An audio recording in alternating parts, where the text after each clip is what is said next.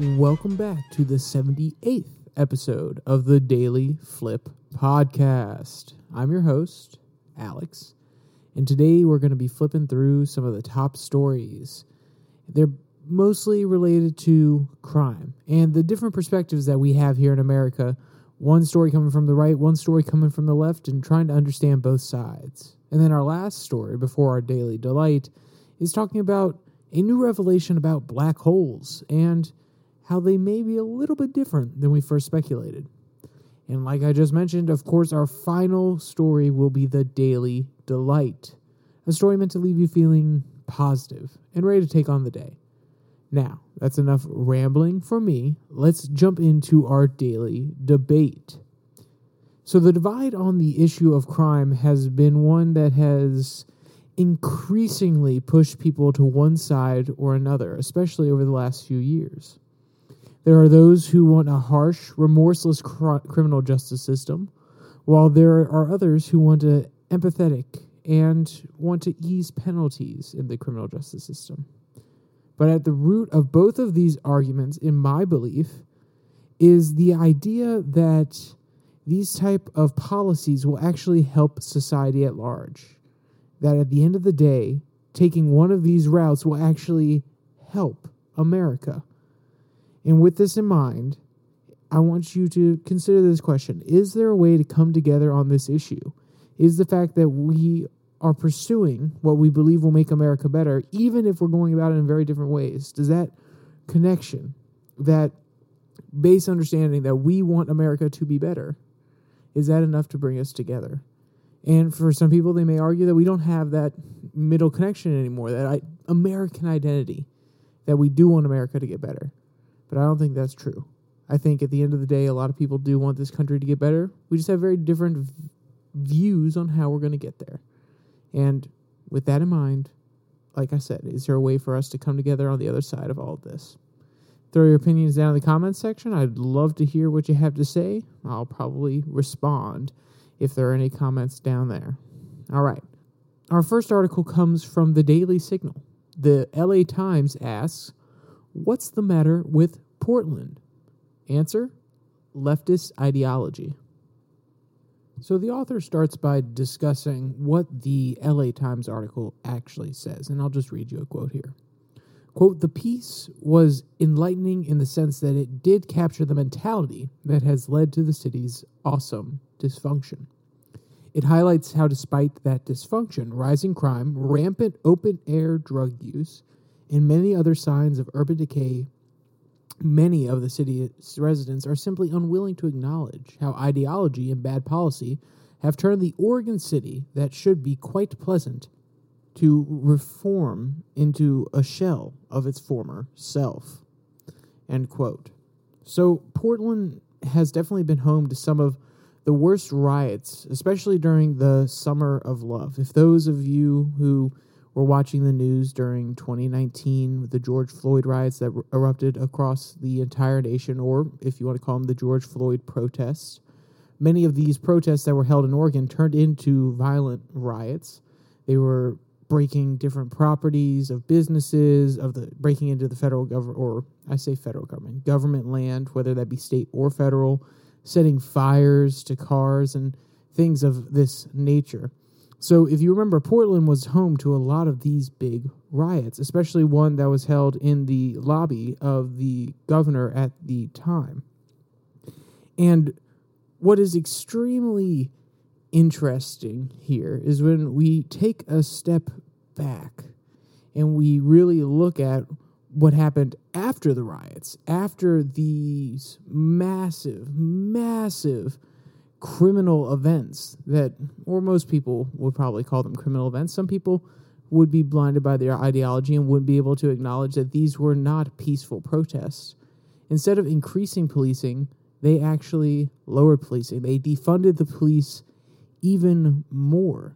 So the question then becomes well, okay, you protested about the corruption of police officers and you got your city to defund the police. Good for you.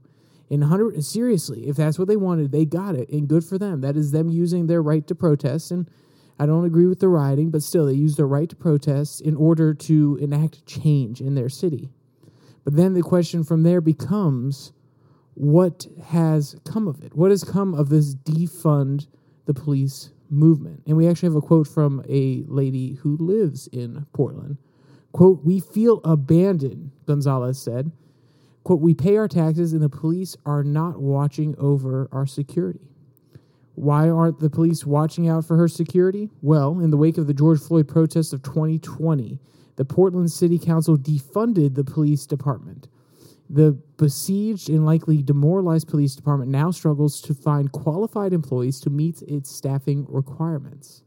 It seems that the problem could be fixed by refunding the police, restoring the confidence of the quality officers who serve, and by aggressively policing and prosecuting behaviors that have turned parts of the city into dangerous hotbeds of violence and criminality. End quote. And of course, you can tell where the author's coming from here. You can kind of feel out their bias a little bit, which is they are drastically opposed to defund the police in any sense of the word or any sense of the phrase. They are obviously very hostile towards this. And my personal view is if you want that in your jurisdiction, if you want to defund the police, go right ahead and see what happens. I do not want that in my jurisdiction. I want there to be police officers who are held accountable. I don't want corruptions. I don't want the unions keeping bad police officers around. But I do not think that just blanket defunding them is the actual solution if you want to take a little bit of funding away as kind of a retribution to terrible corrupt actions that they've done, that makes sense. But taking away the funding just because they are police officers and police officers in another city did something terrible, that doesn't make any sense, in my opinion. So then, once again, we have to ask another follow up question. So we've talked about how the people that were rioting got what they wanted, they defunded the police now we saw a little bit of mention about how they feel abandoned, and the author is telling us about how terrible the city has become. And I would argue that this policy has really not worked in their favor. Ms. Gonzalez talks about in another part of the article needles in her front yard, bags of feces, gunshots going off in the backyard while her kid is at the house. So all of these things are anecdotal and they seem to suggest one thing, but are there any stats that can actually back up these claims? And then, of course, as I'm thinking that, the author comes in with, quote, according to Portland KGW TV, quote, every 42 minutes there's a report of vandalism in Portland, often involving broken windows. There were more reports of broken windows last year than even during the year of riots in 2020. In 2022, there were 12,000 238 reports of vandalism citywide, including broken windows, according to data from a Portland Police Bureau. The agency doesn't separate broken windows and other types of vandalism. Last year's numbers were up 27% from 9,660 vandalism cases in 2021. And from 2020, there were 8,322 cases and 6,289 in 2019. Almost all of those have been arrested for these crimes that are repeat offenders. But most often, the perpetrators aren't arrested. When they are, they are soon ending up back on the streets. That seems like a winning formula. And yes, qu- end quote, yes, the author is trying to be a little snarky there. No, it seems like a winning formula. So it is it is sad to see the author speaking here and kind of giving up and being so snarky about Portland and kind of raising their nose like, oh, well, of course your policies didn't work. At the end of the day, what did you expect? And not feeling bad for them, but rather ridiculing them. And it's turned into a talking point. Oh, look at what's happening in Portland. See, this is what happens when you defund the police. And while I said earlier, they should have the ability to defund the police if they want to, they should have that choice. It is a democratic republic, of course. But we shouldn't be laughing in their face when it doesn't work out. We should be trying to actively help them. Because at the end of the day, we don't want the people who don't necessarily fully agree with these policies or even people that did agree with them, but then once they face the consequences, don't anymore. We don't want them to be harmed by these people that are just so rampant or so rabid about implying or sorry, implementing these defund the police policies. Quote, conservatives have long branded the city Exhibit A for how liberals and so called woke policies have run amuck, the Times piece read. Well, yes. Quote, while many Portlanders roll their eyes at such tropes, polls conducted last year showed only 11% of voters throughout Portland said that it was headed in the right direction, a steep drop from 36% in 2020 and 72% in 2000. Maybe instead of rolling their eyes, they should consider how their worldview, almost entirely ascendant in seats of power in Portland, is leading to misery, not utopia. End quote. And while the author makes a good point, maybe they should reevaluate their positions on certain issues. Once again, you can see by the language in the first part of that quote. Conservatives have long branded the city as Exhibit A for how liberals and so called woke policies, blah, blah, blah, blah, blah. It is now a point of pride to look at Portland and say, oh, look, their policies don't work. That's what happens when the liberal people, the woke people, take over. Rather than saying, how can we help them? At the end of the day, like I said, if they want to implement these policies, policies, they can implement this policy, these policies. That doesn't mean we shouldn't try to help them out of their terrible situation and help them realize that maybe they didn't make the right move. People make mistakes. People get caught up in riots, protests, ideologies that they feel are just in the moment. And then when they see the consequences, maybe they think differently. So maybe we should be a little bit more empathetic and actually take a step back and say, how can we help Portland? And maybe at the end of the day, they don't want our help. That's also a possibility. And maybe the people who really love this empathetic, don't arrest people who are repeat offenders, don't really enforce the law, don't have a strong police force. Maybe those people like the way Portland is now. I can't speak for them. I don't live in Portland, and to be honest, I wouldn't really want to. And there's one last quote here that the author pulls out to really justify and hit his point home. Quote, as New York City discovered during the majority, sorry, the mayoralty of Rudy Giuliani from 1994 to 2001, the broken windows policy, in which low level offenses are strongly policed to prevent larger crimes, actually works. Will Portland's leaders get that message anytime soon? Probably not. Back in the day, Irving Kristol wrote that a neoconservative was a liberal mugged by reality. But in places like Portland, where the critical masses of liberals have been mugged, yet they choose to stay stridently attached to the ideology that led to the mugging. End quote. And I do want to point out one thing. As much as conservatives would hate to admit it, these policies that Rudy Giuliani did put in place disproportionately affected minorities. Now, the question then becomes is it because the New York police force was racist? Or was it because these policies were racist? Or was it because these minority populations were more likely to commit crimes? And even then, some people would argue, well, they're more likely to commit crimes because of the inequality in these cities, meaning they're more desperate, meaning they'll resort to committing more crimes. There's lots of factors that go into it here. But I think that we should possibly say to Portland, hey, maybe you should tighten down some of your policies and make sure that people are, that are doing small crimes stop doing small crimes so then they don't feel like they can get away with bigger crimes. I feel like that's a pretty solid logical chain. And maybe that's just because I have a pre-existing bias, but I I feel like that's pretty solid. I feel like if a toddler gets away with stealing one piece of candy, he's going to eventually try to go for the extra two pieces of candy because he got away with it the first time. I, I'm just saying. Maybe I'm wrong about human nature, but that's what it feels like to me. At least that's what I would have done because I was one of those kids. Oh, yeah, steal a piece of candy off the counter from Mamo 100%. Oh, you're going to give me two kisses? Well, I'll take three chocolate kisses. But, you know, enough about me. And you know how I was talking about empathy? That's really what the liberal side of the coin is. In this next article from Truthout, talks about the more empathetic side of the story that we need to have towards a certain population. Quote, over 85 people incarcerated at Washington Penitentiary Center go on hunger strike. So, like I said, this article is on the flip side of the harsher policing in the jail system or just the harsher policing in general, and more about the empathy that we need to have towards the situation of certain people.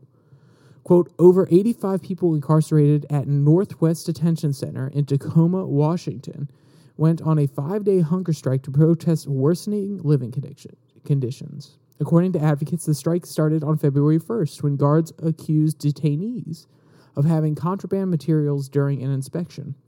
When detainees across joints joined in protest, sorry, across units joined in protest, immigration and custom enforcement officers retaliated by tear gassing inmates in Unit F4 and using smoke bombs and pepper spray on others. Strikers demanded an end to this inhumane treatment as well as access to better medical care and COVID 19 preventative measures, timely and warm food service, clean bedding and attire, lower communications and commissary fee prices, along with other basic necessities. End quote. So the question that I'll ask you here is if we arrest people and we send people to jail are we willing to have them face these sort of consequences? People on the left would say, this is why we can't or we shouldn't enforce laws so harshly because when they get into the jail system, it's a dehumanizing system that will cause them to come out and just be a more hardened criminal, or they'll come out and they won't be able to find a job. So they're not going to actually be dissuaded from doing more criminal activity. And like I said, not to mention that these places are just inhumane in general. I mean, this quote makes it sound like they're not getting warm food, clean bedding. They ha- can't even pay to necessarily call their family members or lawyers on a phone. They're not getting the medical treatment they need. They're being tear gassed in their unit. So, why would you want to increase policing on the streets that's going to lead to more people facing these inhumane conditions? And I think at the end of the day, there is a point to this. If the system beyond the one that we're first setting people into, just the judicial system, is messed up, then maybe we should try to fix it. And of course, I do not have the answers as how to fix the jail system. This has been a long ongoing debate. But you can understand where people on the empathetic side of the aisle are saying, wait, wait, wait, wait, wait, wait, wait. You're telling me that we're going to be harsher with our policing policies and then send these criminals or who aren't even hardened criminals, they're just doing small crimes, and we're going to send them to these places that are dehumanizing, where they fall in with criminals who may be a little bit more mischievous, who may be a little bit higher up, and then harden these small time thugs a little bit more that doesn't necessarily, or sorry, small time thugs, these small time criminals a little bit more, that doesn't sound like a winning recipe to me. And I can understand the liberal point of view. So that's just a question I had to pose to you, or at least make you think about as we go through the rest of this article. Or the right would honestly say if you commit a crime, you lose your right. Not sorry, this is not fair to say that the entire right would say this. But there are personalities on the right that would say if you commit a crime, you lose your right to live a civilized lifestyle. If you break the rules of our society, then why should you be treated with the same dignity as anybody else living in our society? And to be clear, living in a jail, in a communal jail where you have to take showers with the entire group, where you're dictated what you can and can't do for a certain amount of time, where you could be thrown into solitary confinement that seems already be dehumanizing enough and far enough away from civil society.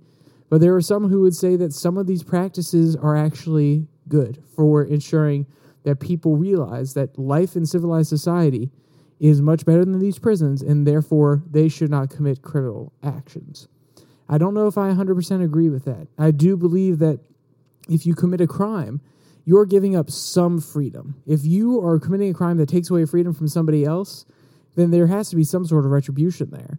And you have to be willing to accept the consequences of, hey, I violated somebody else's freedom. Now I'm going to understand what it's like to have freedom taken away from me. But does that mean it should be the most inhumane place ever where they're getting tear gassed, where they're not getting even warm food? I don't think that's appropriate. I think that is just outright inhumane. And there's one other aspect to this. There's one other question. Is it the private prison system that's the issue here? And there is a quote that I wanted to talk about. Quote, owned by the private prison corporation GEO Group, NWDC is notorious for its mistreatment of inmates, lack of sanitation, medical neglect, and overuse of solitary confinement. According to a report by the University of Washington Center for Human Rights, the NWDC has weaponized solitary confinement against prison organizers and those facing mental health issues. According to ICE data, the facility also denies people longer on a- sorry, detains people longer on average in solitary confinement than any other dedicated ICE facility in the nation. End, end quote. And there's a little bit more to it, but we'll end it there. And we really got to take a, a, deeper look or at least have an understanding of what they're saying here. This facility has the highest, on average, isolation, solitary confinement for their prisoners. Do you know how crippling solitary confinement is? To be clear, I have never faced it myself, but the reports of people who have faced it is it can be extremely draining. And as a person who understands that we are social beings by nature, being cut off from that is torture. Being left with your thoughts can be torture. And of course, the strongest among us probably could deal with it, but not everybody is that strong. And one of those people is Chad Faulkner. Quote Chad Faulkner, an Australian national and suicide risk detainee, was forcibly held in solitary confinement at NWDC on January 29th. During a phone interview, Faulkner told Prism that he asked his officer to let him take a shower and then was dragged to solitary confinement instead, injuring his limbs in the process. I told them I'm not supposed to be down here. I'm on a mental health observation, said Faulkner. According to Faulkner, the f- officer forcibly held him down despite Faulkner's pleas to call their supervisor. Faulkner said he was scratched, bruised, and had cuts all over his hands. End quote. And this this does just seem unnecessarily cruel, in my opinion. And I do think that there would be a point to say that, well, if people could just claim mental illness, then they and they couldn't throw them in solitary confinement, then everybody would just claim mental illness. But if he's on suicide watch and he's asking for them to call their supervisor to check this, then it's probably not that he's bluffing around. Because if he was bluffing and he said, get the supervisor, they'll tell you, and the supervisor comes and said, no, no, it's baloney, he's lying, then he's going to get put in solitary confinement for a longer amount of time. So this is what I think it's really cruel and inhumane outright. This should not have happened people who have mental illnesses do not do well in socially isolated situations, especially if it's an anxiety disorder, especially in that case. I know multiple people who have anxiety just being alone by themselves and being left with their own thoughts. And you know, I never realized how bad it was until they sat down one day and really described what their mental process is like when they're alone. And it can be terrifying. And you don't necessarily want to stress these people out anymore because they come out of solitary confinement and then they may not be a nice prisoner. They not, may not be a well put together, mentally stable prisoner. They may be worse off than they were when they went into solitary confinement. So you're not actually doing yourself any favors either. But that's not just, there's not just one instance, it's a pattern. Quote, this was not the first time detainees like Faulkner experienced abuse at the hands of NWDC authorities. On December 5th, 2022, Faulkner went on hunger strike to protest malnourishment, harassment, and having his belongings rummaged through without consent. Before him, on May 13th, 2022, 13 detainees also went on hunger strike to protest inhumane conditions at the facility. Similar to the recent hunger strike this month, strikers were both threatened with pepper spray before being placed in solitary confinement. Quote, this is nothing but a business for both GEO and ICE. They both profit and benefit from having people in detention, and they will do anything necessary not only to keep their business running, but also to keep this a secret prison, said La Resistencia co founder Maria Mora Valapondo. Sorry if I mispronounced your name, ma'am. They abuse people and they don't want anybody to know. End quote. So, with all of this information, maybe now you can really understand why people don't want to really enforce more arrests because they know that some of these people are going to go to facilities like this that are profiting off of the torture. Eh, torture is a strong word. Off the inhumane treatment of their prisoners. And, you know, these horror stories scare people. They may not even realize that they could be saying, we want to lower these penalties because they may be caught doing a criminal action one day that could have them end up in one of these prisons. And maybe they also want to give, and this is me trying to see the best in people, but maybe they want to give people a chance to avoid these places and to not go in there and come out worse than they were, but rather give them a chance to step away from their criminal actions and do better in civilized society before we have to resort to sending them to prison. And you know, like I said, that's me looking for the best in people, but I think that there are a lot of people who are very really that empathetic and are really that understanding and want to ensure that the people that are not truly terrible, violent criminals don't get put away for small, menial crimes.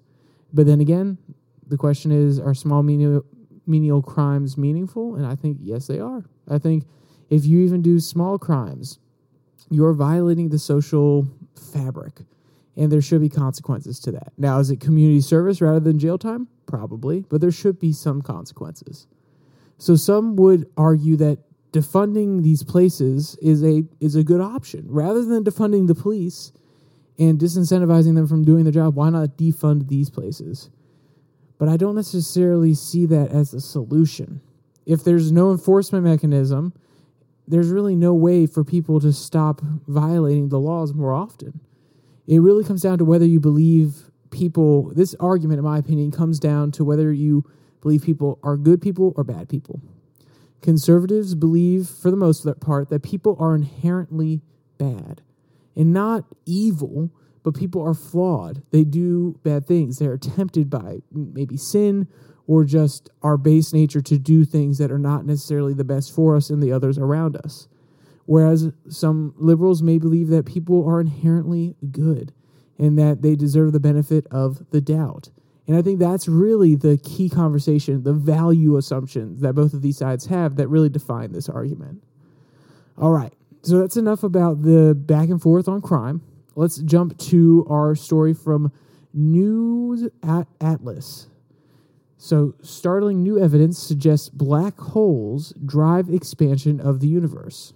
So, black holes for a long time have been seen as the basically the bottomless trash can of our universe. But the perception may be changing. Quote, a groundbreaking new study could finally provide an answer to one of the most perplexing astrophysics mysteries without needing to add anything new to our current models. Physicists suggest that black holes could contain a strange form of energy that's accelerating the expansion of the universe. And when I first heard that, I was intrigued. I, I was kind of, I was in. I was like, ooh, okay, what's going on here? Quote, the researchers compared the masses of these black holes in distant, ellip- distant elliptical galaxies, which are seen as they were billions of years ago, to other closer galaxies to us in space and time. And sure enough, the supermassive black holes in modern elliptical galaxies were between 7 and 20 times more massive than they were 9 billion years ago. This indicates that supermassive black holes can gain mass through some other mechanism as well. And if they contain vacuum energy, they would both contribute to the expansion of the universe and gain of mass from the process as well, in a phenomenon called cosmological coupling. End quote. So I know I ran through a lot there. But basically this theory it runs counter to the previous wisdom you know, the previous wisdom was that black holes they absorb matter and light. And when there's no more dust and different types of matter that get absorbed, they won't grow any larger. And then with this, looking at the the data saying, oh well no, these these galaxies that are close to us, that with their elliptical black holes, they lost their matter that they're absorbing, but yet they're still getting bigger. They're still expanding. So what's behind this? Quote, astronomers have been looking for signs of dark energy ever since, based on the properties that it seems to have. And in a new study, an international team of scientists claims to have found evidence for where dark energy might be hiding inside black holes. Contrary to what we might think, a vacuum isn't totally empty. Random quantum fluctuations produce what's known as vacuum energy, which exerts an outward pressure that could work against gravity and drive the expansion of the universe. In some models, vacuum energy could be found in black holes, and in the new study, the team found the first observational evidence of this. End quote. And that observational evidence is what I mentioned before, which is these black holes are still expanding, even though they're not necessarily taking in new matter. So, I mean, you know, it's not 100%. We can't look inside a black hole and truly understand, but it is an interesting explanation. And at least we're moving forward, in my opinion, which is a good thing. And, you know, honestly, from this point on, the article really just flew over my head. But it, it's really, it's interesting to think about. And it's really even more interesting the deeper we go. Quote, the team says that this first observational evidence that black holes contain vacuum energy and when they crunched the numbers, they found that this could account for the amount of dark energy measured in the universe today. While there's been no shortage of other proposed sources of dark energy, the team says that this new model may be the neatest. That's because it doesn't require anything new to be added to our existing models. The gaps can be plugged by black holes as predicted by Einstein's general theory of relativity.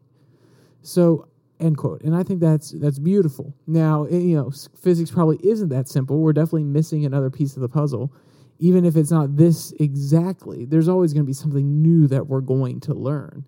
But if it is this vacuum energy and that neatly ties that trick up of why the universe is expanding and it really ties together uh, Einstein's general theory of relativity, then great, we can move on to something new.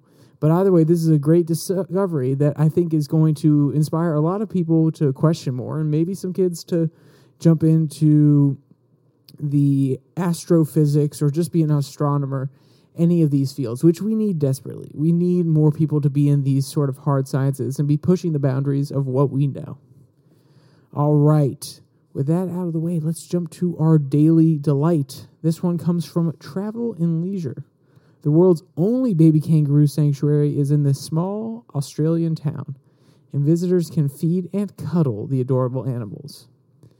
So, anyone who stereotypes Australia will instantly think of kangaroos, and for good reason. They are one of the most populous animals in Australia. Quote, at the sanctuary, the Joeys live in a well isolated cots with their own pacifiers, bottle feeds four times a day, and adorable exercise sessions out in the yard where they learn to bounce. Kangaroos are very, very sociable creatures, so we raise them in pairs. End quote. And in order to provide these animals with the love and the attention and all the cuddles that they need, these sanctuary owners they bring in tourists from all over the world. And this is to make sure that Joey's build a bond like they would with their parents with the cuddles and the love and the attention. Quote, the sanctuary has grown from one man's pipe dream into the most popular tourist destination in Alice Springs over the last 15 years, with the biggest attraction being the opportunity to feed, carry, and care for the tiny red kangaroos alongside the towering former zookeeper. End quote. And if you want to see any of the cute photos or videos from this daily delight or read any of the articles that were mentioned today, you can find a link in the description below that like and subscribe button. Down there, you can also find links to the podcast on Spotify, Podvine, Google Podcast, Pocket Cast, and you can download them there and listen to them on the road. And of course, the Twitter handle is down there as well. With all that said, there's only one more thing to say stay safe, don't die.